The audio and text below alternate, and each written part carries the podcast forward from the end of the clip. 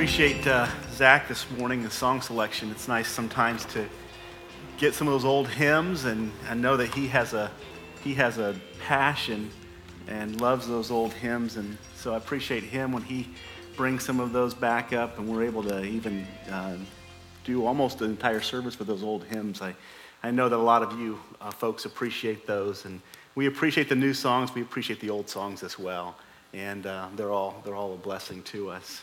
I was a little concerned when, um, when Zach said that we were going to be Grace Baptist Church this morning because all we had was a piano and musicians. And I started looking through my Bible to find my Baptist sermon, but it's not there. So just, just, just kidding with you this morning. Um, join me, if you would, in, in your Bibles to Hebrews chapter 3. Hebrews chapter 3.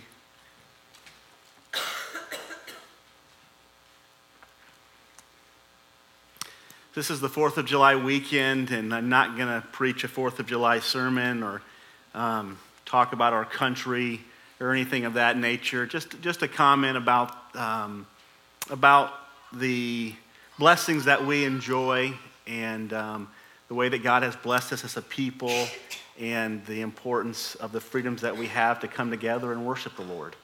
And to be able to sit here this morning and worship Him is a, a freedom that um, we should appreciate and, and, and in addition to appreciating, take advantage of. And so I'm, I'm uh, thankful that you guys are here this morning and you're here to worship the Lord and you're here to hear um, His voice, to hear what He has to say to us so that we can all learn and grow um, closer to Him.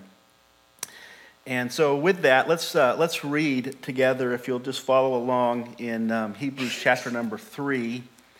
And we'll begin reading in verse number one. The scripture says, Therefore, holy brothers, you who share in a heavenly calling, consider Jesus, the apostle and high priest of our confession, who was faithful to him who appointed him, just as Moses also was faithful in all of God's house.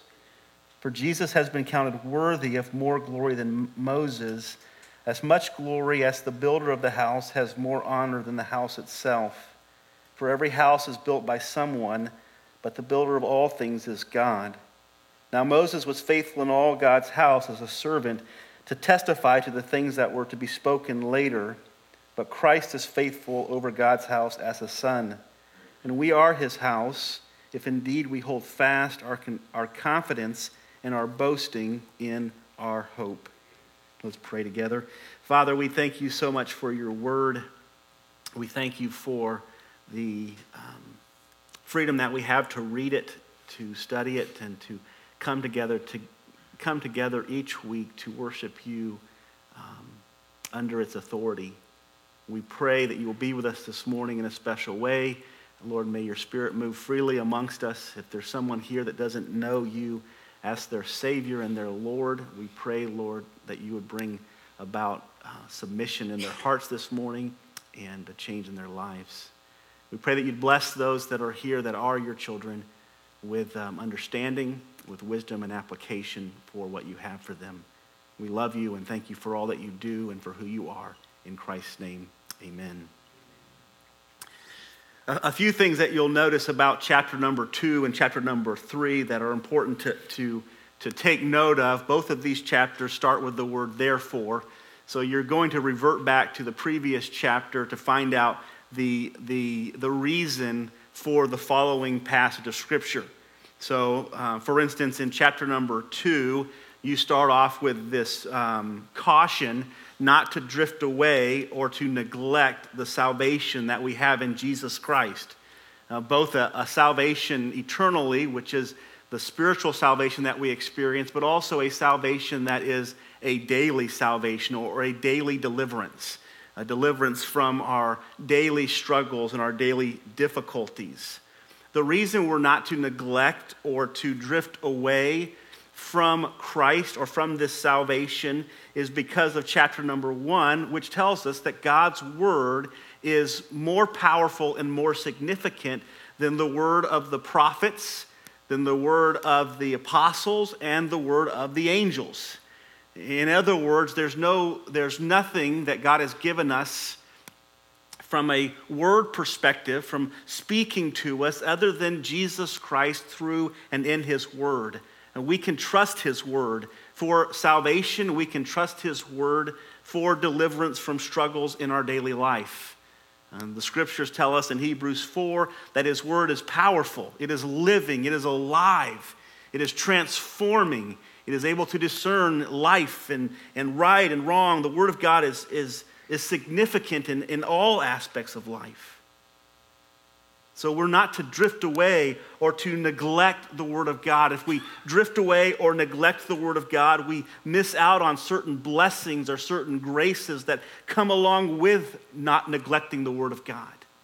And the illustration that came to mind when I was preparing this message a few weeks ago as I preached it was the idea of neglecting your wife or neglecting your mate. You're still married to them, but if you neglect them, there are certain benefits or certain blessings that you lose. The same principle applies to our relationship or our walk with the Lord. When we neglect the Lord, or when we walk away from the Lord, or we, we drift away from the Lord and His Word, it doesn't mean that we're no longer in a relationship with Him. It doesn't in any way impact our salvation, but it impacts our blessing. It impacts His power and influence in our lives.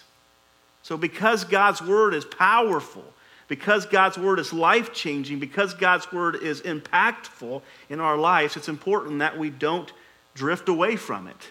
It's important that we don't neglect it, and that um, we need it daily. Amen? The Bible says, Man shall not live by bread alone, but by every word that proceeds out of the mouth of God. So, as much as we need physical food, we need spiritual food. As much as our body need nourishment, our souls need nourishment. And so it's important that we don't neglect or drift away from the salvation and from the strength and the grace that come in Jesus Christ. In the following scripture, here in chapter number three, we're admonished to consider the Lord Jesus Christ. We're admonished to consider the Lord Jesus Christ on the basis of the previous passage of Scripture, which is chapter number two. Chapter number two, and the admonishment that we have here is based upon the fact that Jesus Christ has suffered before us. He has died in our place and resurrected. Amen? Okay? It's a powerful truth. The Bible tells us that the, the power of Christ's resurrection now lives inside of us. So he has died before us, resurrected from the grave three days later, and the Bible says that he was tempted in all ways as we are tempted, the Bible says, yet without sin. Or, in other words, he did not fall or fail in any of the temptations that he faced. So it makes all the sense in the world. I, I wrote this thought down as I was going through this. I was like, it's kind of a no brainer to think about the term that the Lord uses here consider Christ if you're considering Christ on the basis of all the things that he's accomplished. In other words, there's nothing that you will face in life. There's no difficulty, there's no struggle, there's no temptation, there's nothing that you will face in life that Jesus Christ did not face first and that Jesus Christ did not win over. So when the scriptures tell us to consider Jesus, it makes all the sense in the world because of what he's done, because of what he's accomplished, because of, because of who he is. It's, it's unquestionable as a follower of Jesus Christ that we would consider Jesus because he went before us. He faced the temptation that you're facing right now before you did. And he said no to it. He faced death before you did, and he resurrected the third day. He faced suffering before you did, and he didn't complain and he didn't murmur and he, he did none of those things. It makes all the sense in the world that he tells us to consider him on the basis of all of the things that he's accomplished. You're familiar with Proverbs 3, 5, and 6, some of the most, probably one of the most familiar proverbs that's in the scriptures. Trust in the Lord with all your heart and lean not on your own understanding. In all your ways, consider him. In all your ways, acknowledge him. In all of your ways, and in every aspect of your life, consider the Lord. Make him a part of every aspect of your life.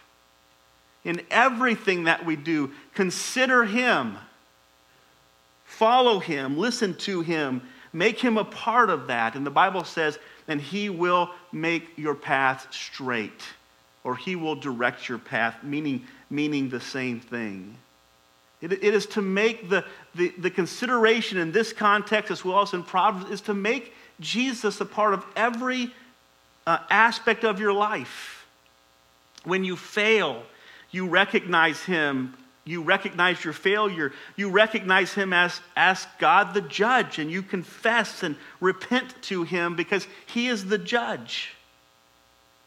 When you succeed, you praise and adore Him because He is the one who has brought forth the strength to succeed.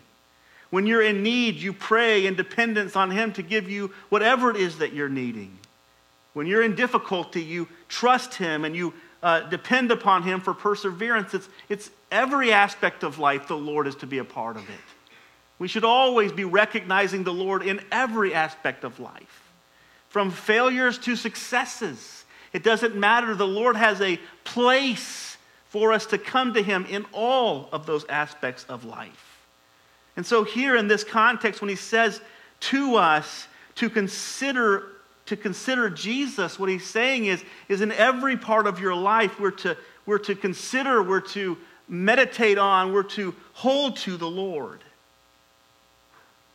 The word means, here and consider the word means to behold, to perceive, to observe fully and intently, to understand, to be attentive towards, to, to fix one's eyes upon, to watch the scriptures tell us if you go to the last part of this book in Hebrews 12, to, um, he says that, uh, um, I'm going to turn there because I want to read verses 1 and 2.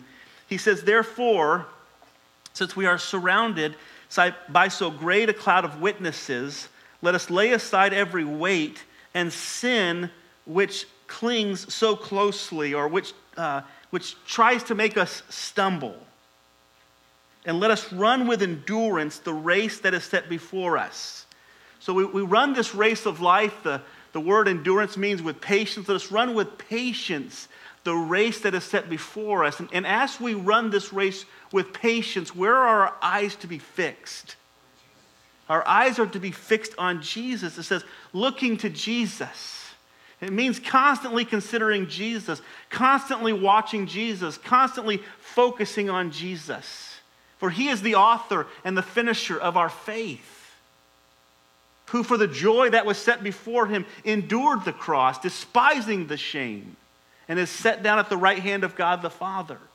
He's like, consider all of this as you, as you journey through life, as you go through life with struggles and difficulties and temptations and fears, as you go through all of those things, constantly keep your mind fixed on Jesus Christ.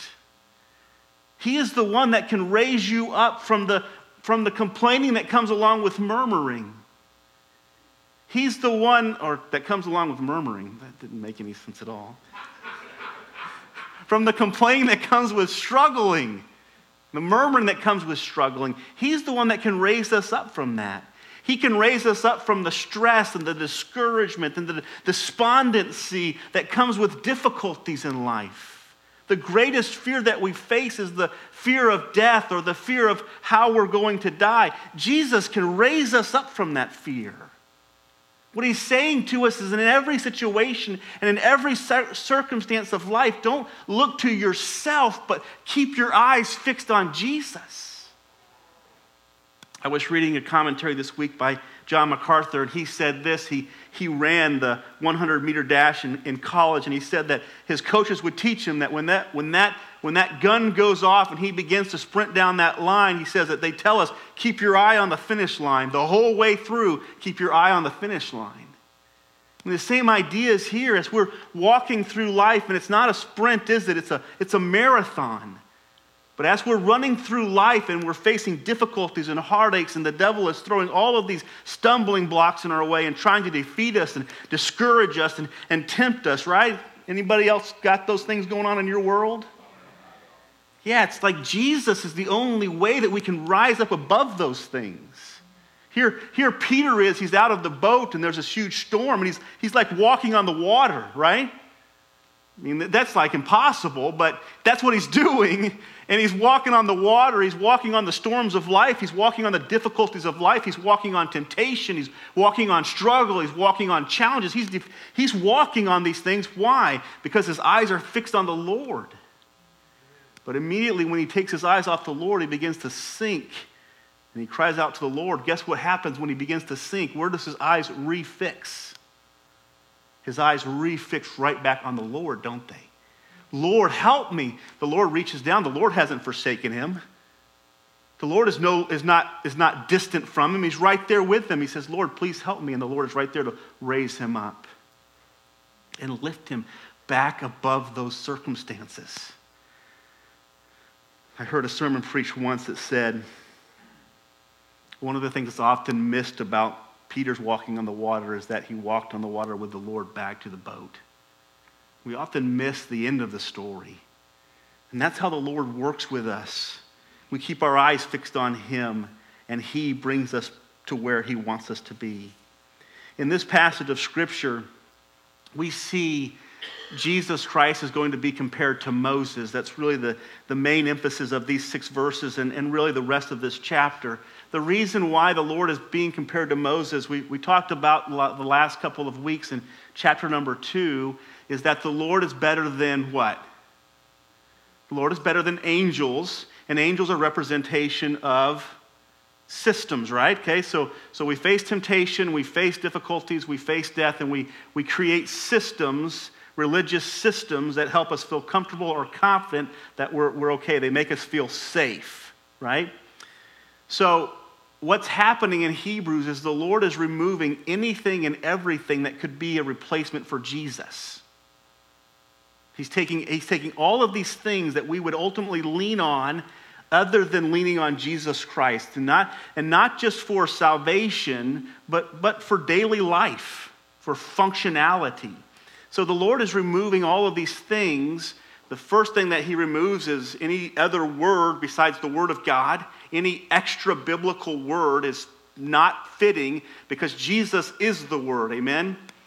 Chapter number two, he removes the angels. The angels are not as significant as the Lord, and angels are representation of spirituality. Okay? A lot of spiritual people today have angels everywhere, right? They, they, that's the kind of a, a picture of spirituality. And he connects it to the Old Testament spirituality that came from obedience to rules and regulations. In this passage of Scripture, he's going to remove Moses.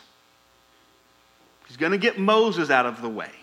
And why is he going to get Moses out of the way? Because the, the Jewish people, obviously in the Old Testament, but as well continuing into the New Testament, find, found him. And this is not, this study this morning is, is in no way a slight on Moses. It's no, in no way meant to minimize Moses. It's no way meant to make Moses seem insignificant.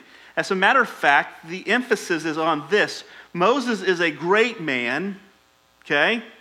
But there's somebody who is greater than Moses. There's somebody who is more significant. There's somebody who is more powerful. There's somebody who is more worthy than Moses. That's kind of the way that the, the text flows. It's not Moses is insignificant and Jesus is significant. It's Moses is significant and Jesus is more significant. Jesus brings about fulfillment of things that Moses was simply pointing to in the Old Testament. So we'll look at that here in just a few moments. This passage of Scripture is a comparison or a contrast between Jesus and Moses, or if we were going to, t- to put it into modern day vernacular, it would be a contrast between Jesus and spiritual leaders. Okay? Systems can get in the way of people following Jesus, but so can spiritual leaders. Spiritual leaders can get in the way of people following Jesus Christ. When, when people come to us for counsel, for advice, for direction, we, we have a responsibility to always point them where? We have the responsibility of always pointing them to Jesus. when spiritual leaders become a substitute for Jesus or stand in the place of Jesus, they become an obstacle to accomplishing what the Lord wants to accomplish. So Moses stands as a picture. It's not a minimization of him, and it's not a minimization of spiritual leaders today. The scriptures tell us to obey, to listen to, to treasure the spiritual leaders that God has put into our lives. But the emphasis is, is don't ever let those spiritual leaders become an object of our worship. And don't ever let spiritual leaders become a replacement for Jesus Christ. Because truly, spiritual leaders are incapable, realistically, uh, honestly, you guys know the spiritual leaders in this church well enough to know that we're incapable of changing your life. We are we're incapable of changing our own lives. But Jesus is not. Jesus is very capable of changing and transforming your life. So, so the contrast here in these six verses, or the comparison, is that Jesus is better than Moses. Jesus is more significant than Moses. Jesus is more capable than Moses. And the reason why the author points this out is because there are people in this context of Scripture, and there are people that are living today who want to put men above Jesus. Or, let me put it this way they want to put men equal with Jesus. And there is no man who is equal with Jesus. There is no man who is equal with Jesus. And we need to know that. We need to see that. So that when we face difficulty, when we face heartache, when we face the need for salvation, we don't go to men to solve that issue. We go to Jesus Christ, who is the solution for every situation and every circumstance that life has to throw at us. He, he even tells us, well, I'll get ahead of myself a little bit here. Let, let's move on. I have three thoughts this morning I, I want to just uh, work through with you in regards to these six verses. Number one is what dignified both Jesus and Moses. What dignified Jesus and Moses? Both of them, in, in this passage of Scripture, there are several what, what we would call similarities, uh, things that are the same about both of them. Comments that are made throughout the text that, that bring these two men together and what they have accomplished. And, and I, I pray this morning as we dive into this a little bit, that you have somewhat of an appreciation for who Moses was in the Old Testament and what he accomplished. He was obviously he was uh, considered a deliverer of God's people. He, he went into Egypt and he uh, told Pharaoh to let God's people go. He, he was there during the 10 plagues. He communicated with Pharaoh in that process. He, uh, they then let the Israelites go. They wandered in the wilderness for 40 years. Um, Moses is a huge part um, of the leadership that takes place over all of this time. Moses' uh, birth goes back to being born to a Hebrew family. Um, there's, a, there's a command that all babies will be killed, very similar to Jesus Christ when he was born, and they commanded that all the babies would be killed. Um, Moses is put into a little raft.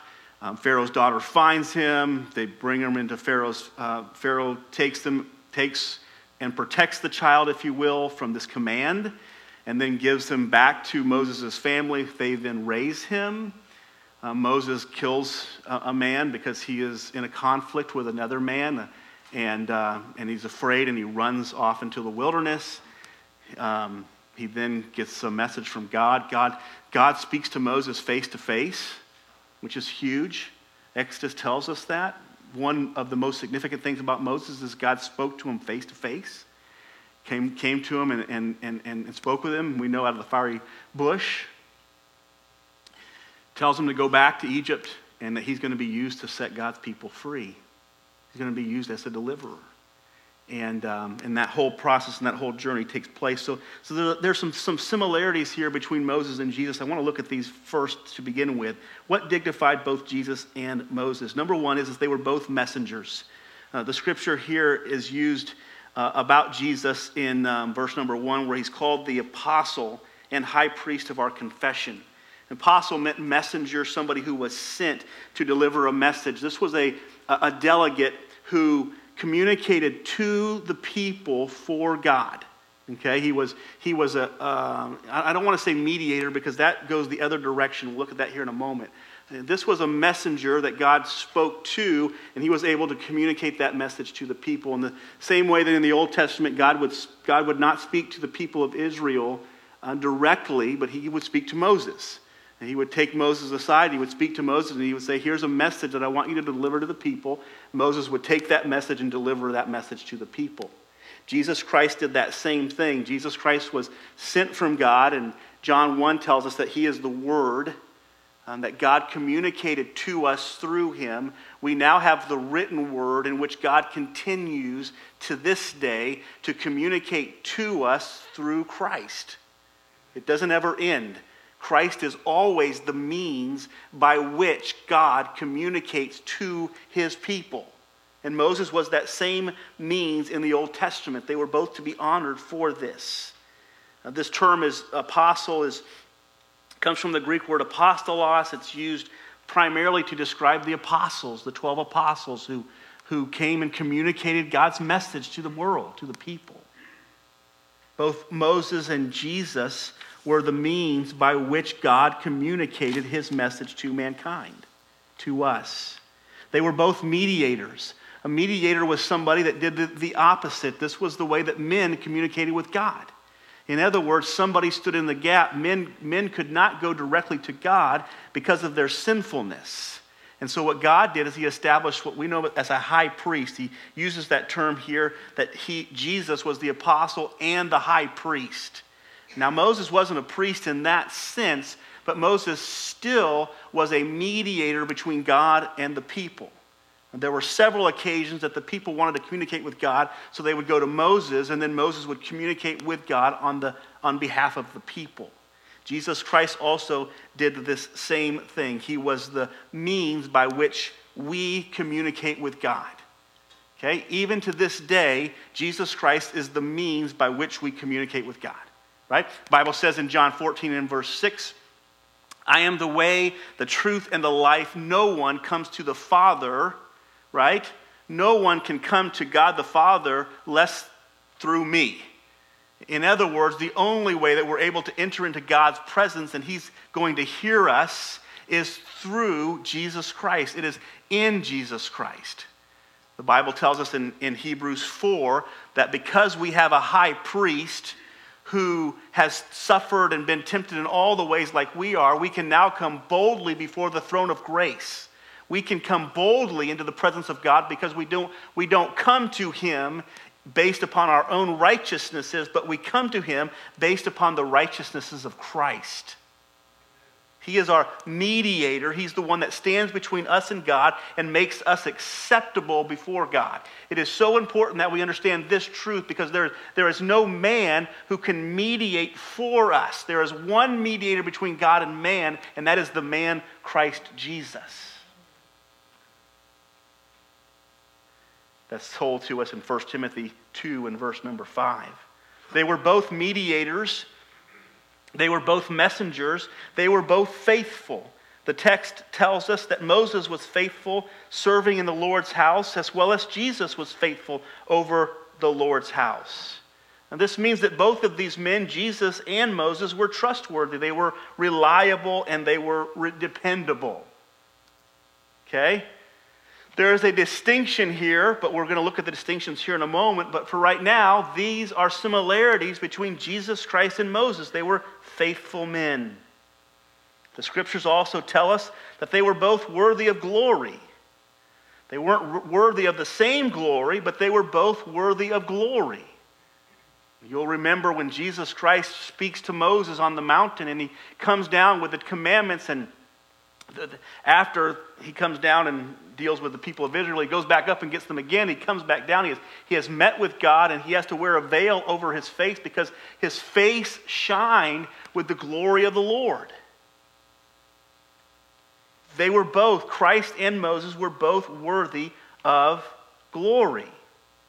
Different glory, but worthy of glory. Hebrews 1, just a few chapters to our left, tells us that Christ Jesus was the exact imprint of God, the exact imprint worthy of glory. The last thought in regards to what makes them dignified or what dignifies these two men is they both labored for God the Father. They both worked for God the Father. They both, according to the scriptures here, they both worked in the, in the house of God. The word house here is not emphasizing a building, the word house here is emphasizing a people. In other words, Moses was, was called by God to minister deliverance to God's people, and Jesus Christ was sent into this world to minister deliverance to God's people. They had a similar mission, a similar ministry, and they both worked for and served the Lord. Even Jesus Christ, in, in, the, in the act of submission, submitted himself to the Father. We live in a culture today that has done everything in their power to demonize the idea of submission. But Jesus Christ, God's only Son, was submissive to the Father, not as a not as a expression of being lesser than the Father, but as an expression of the value of submission. It's not submission is not a minimizing thing. It is an equality of the Trinity, and it is an expression of the greatness of submission that our Lord Himself exemplified it for us. So, what dignifies them? These things dignify them. What distinguished between Jesus and Moses? A few things that make them different. And we'll just go through them very quickly. Number one is their message. Moses' message was meant to prepare for and point people to Jesus Christ. We know of, we know of Moses' message coming from Mount Sinai. We know of it as the law. God gave Moses the law, and he told Moses to come down and communicate the law to God's people. The purpose of communicating the law, remember this, the purpose of communicating the law was not to deliver God's people from their sins the purpose of God of Moses communicating the law to his people was to identify the sinfulness of God's people. It was to expose God's people. It was for God's people to be moved away from self-righteousness which came from their thoughts that they were good and they were okay and they were, oh, they were right with God based upon their own merits. The law was meant to expose the fact that no man is good when the rich man in, in, in Matthew 19 talks about, uh, is there anybody that is good? He goes on and describes how he's kept the commandments. But the Lord says to him, There is no one who is good except for God. God gave Moses this message, and the message was meant to expose mankind of its sinfulness, of its self righteousness, of its view of itself that would ultimately hinder it from ever submitting to Christ. A self righteous perspective will keep you from running to Jesus Christ for salvation. This is why the devil has done everything in his power in the 21st century to make us feel like we're okay. Because this is the mindset that will keep us from running to a Savior, a deliverer. So he gives us the law, and the purpose of the law is to expose us as being sinful and sinners. Romans 3 and verse 19, the Bible says that the law was given so that all of the world might become guilty before God. That's the purpose of the law, that all of the world might stand guilty before God. This doesn't sound like a message of deliverance to me, but it is a message of deliverance from self righteousness. It was needful for there to be a true Savior that man be first seen as sinful. The law was sent to expose man's sinfulness. The law was sent to expose the fact that man can do nothing about his sinfulness. It's not just the exposure of man's sin through the law, but there were a lot of ceremonial things that they had to do on a regular basis that they could never do them perfectly. And this was a sign that although God requires all of these things to be done in the Old Testament, man was incapable of satisfying all of those things that God required. The, the law that Moses brought did not only expose our sins, but it exposed our inability to do anything about our sins. Again, we're pointed to the fact that Jesus is the only one capable of changing us. He's the only one capable of saving us, and the, the law exposes that. What we've done again in the 21st century is we've, we've minimized all of the requirements of God so that we feel like we can do it. The law was not meant for you to feel like you can do it. The law was meant for you to feel like you can't do it. But you know the great thing about that is is Jesus Christ did do it on our behalf. There is none who can accomplish the righteous commandments of God. And then Moses' message was one of deliverance, not from sin, but from self righteousness. From a view of self that was an unbiblical view of self, from a view of self that felt like it was okay. The Bible tells us in Galatians 3 and 10 for all who rely on works of the law are under the curse, for it is written, Cursed be everyone who does not abide by all things written in the book of the law and do them. If we're dependent on anything that we do to, to become in favor with God, the scriptures tell us we must be perfect in obedience to all of God's laws. This is why we depend upon Christ. His message was different. Jesus' message, Moses' message was meant to point us to Christ. Jesus' message was meant to accomplish what Moses' message said was impossible. Jesus' message was meant to accomplish what Moses' message said was impossible. Moses said, All men are sinners and men can do nothing about it. And Jesus Christ came from heaven as God the Son. He took fully on human form and he accomplished the very things that Moses said could not be accomplished. And he accomplished those things for us, and he accomplishes those things in us today. Jesus' message is a message of grace. It is a message that says Jesus died for our sins. Jesus sent his spirit of righteousness to live within us. And Jesus has delivered us from our sins. This is the message of Christ. It is the message of deliverance. It is the message of hope. Moses' message was a message of hopelessness. Jesus' message is a message of hope. 2 Corinthians 5:21 For our sake he made him Jesus to be sin who knew no sin so that we might become the righteousness of God in him. Their message is distinctly different. Their power is distinctly different. I'm not going to spend a lot of time on that. As a matter of fact, you can see on my notes it's handwritten. I was sitting in my office this morning and I'm like, this is another truth that needs to be in this message. Their power is different.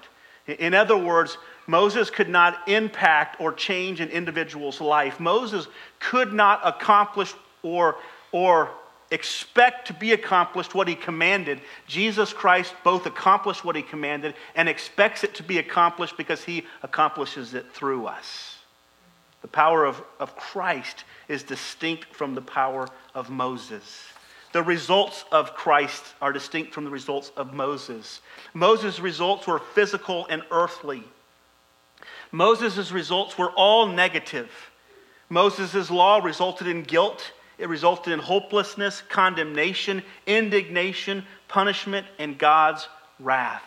Moses' message said that Moses' message gave strong proof that we are deserving of God's wrath and destruction.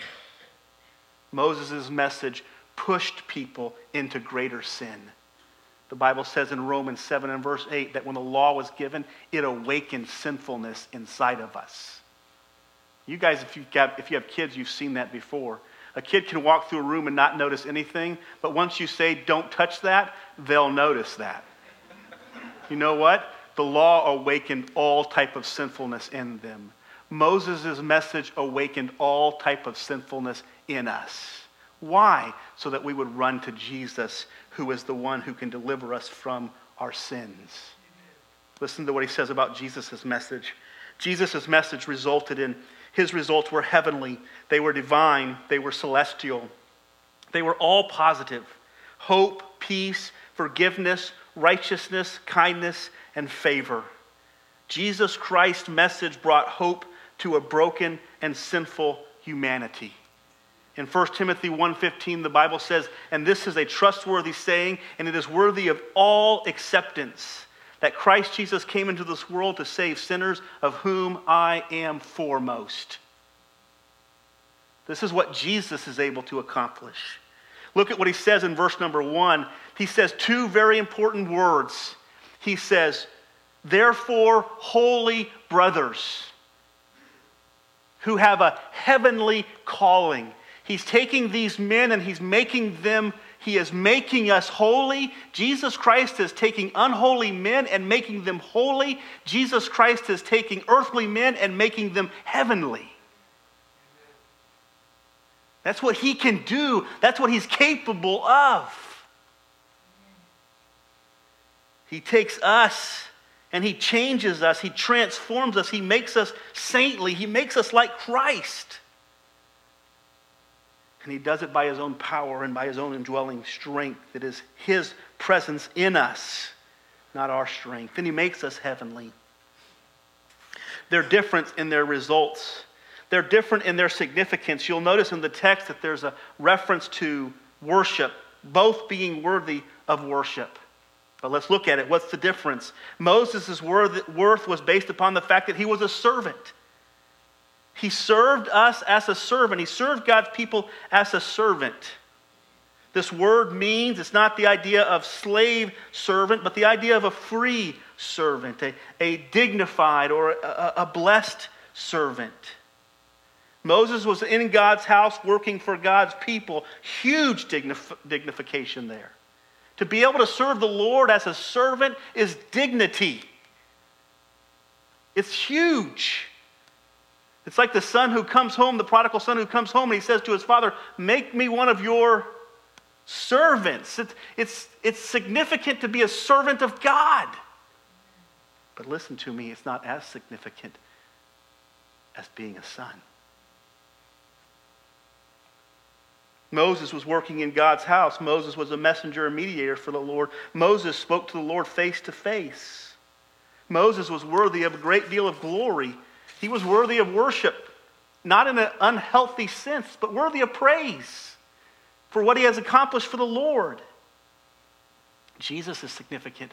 Jesus is way more significant. If Moses is significant as a servant in the house, Jesus is significant as the builder of the house. That's what he says here. Here's your servant in the house, significant. But here's the one who built the house way more significant. Jesus is the builder of the house. He is the creator, according to Colossians 1 18 and 19. He is the creator and the sustainer of all things. According to Hebrews 12 and verse 2, he's the author and finisher of our faith. Jesus Christ is significant because he is the cause of all of these things. We look around and we, I heard, I heard, I was reading this week uh, about just studying for this, this sermon this morning, and, and was talking about an athlete who people praised and honored, and he was sitting there, and, and he was sitting there, they were praising him and praising him, and there was someone sitting next to them who, who was his trainer. And they, they made the comparison that how much greater the trainer is over the one who is greatly performing. And in the same sense, how much greater is our God, the one who has created all of this than we are who get to serve in it. Our, our world is great. Look around you and see all of the beauty and splendor of our world. But listen, how much greater is our God who created it?